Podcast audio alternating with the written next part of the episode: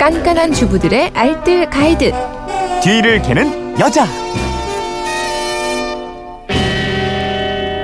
생활의 지혜가 더해집니다. 뒤를 캐는 여자 오늘도 곽지연 리포터와 함께합니다. 어서 오십시오. 네, 안녕하세요. 아 성탄 연휴 잘 보내셨죠?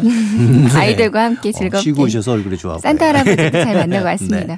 네. 어, 뒤를 캐는 여자 게시판으로 청취자 김금희 씨가 문의 주셨는데 딸이 단골 레스토랑에서 생일이라고 와인 한 병을 받아왔는데 우리 식구들은 술을 안 마시거든요. 이거 활용할 수 있는 법 좀 알려주세요 하셨는데 네.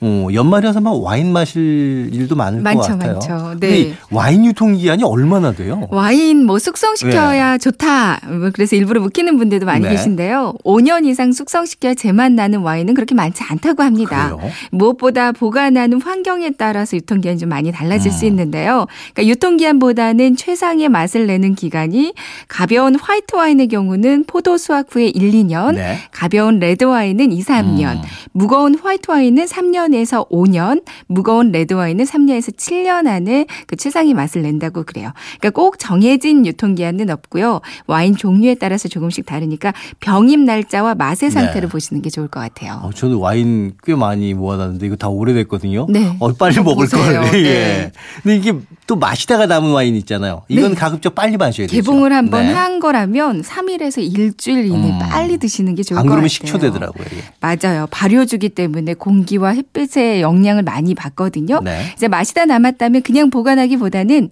다른 곳에 다양하게 활용해 보면 어. 좋을 것 같습니다. 어, 어떤 방법이 있을까 생각을 해볼 텐데 보통 요리에 많이 넣는 경우가 있던데 저도 그렇고 그렇죠. 해봤어요. 와인을 뭐 고기 누린내나 생선 비린내 잡는데 많이 활용하잖아요.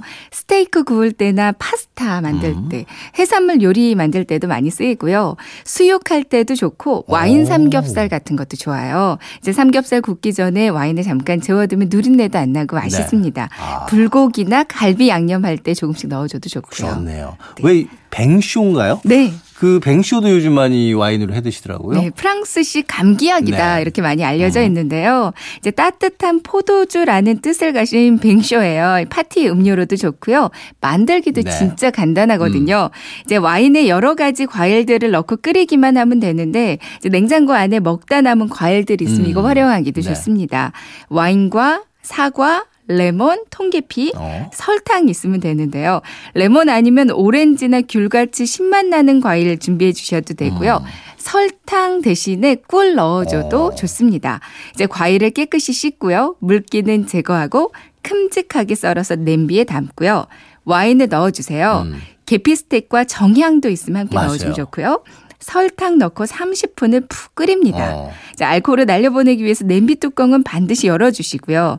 충분히 끓였으면 체에 걸러서 이제 따끈하게 드시면 되는데요. 이제 마실 때 치즈와 함께 먹으면 훨씬 맛있죠. 그렇군요. 아까 정약 얘기해 주셨는데 저도 할 때 정약 넣었더니 네. 넣은 것과 안 넣은 게 차이가 확 있더라고요. 달라지죠. 예, 꼭 네. 넣으세요.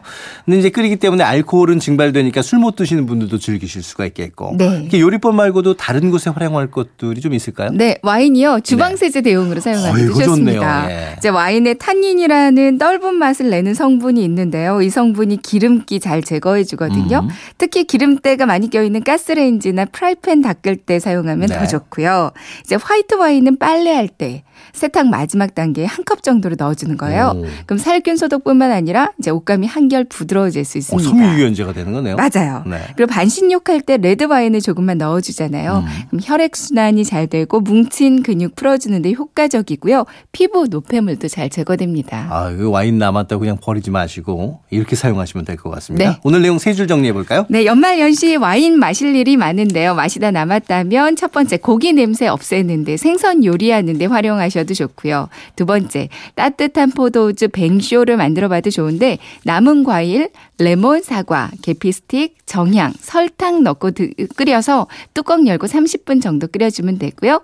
세 번째 아니면 기름 때가 많은 가스레인지나 프라이팬 닦기도 좋고 반신욕할 때 넣어주면 피부 노폐물을 제거해 줍니다. 네. 뒤를 캐는 여자 곽지연 리포터와 함께했습니다. 내일 뵙겠습니다. 네, 고맙습니다.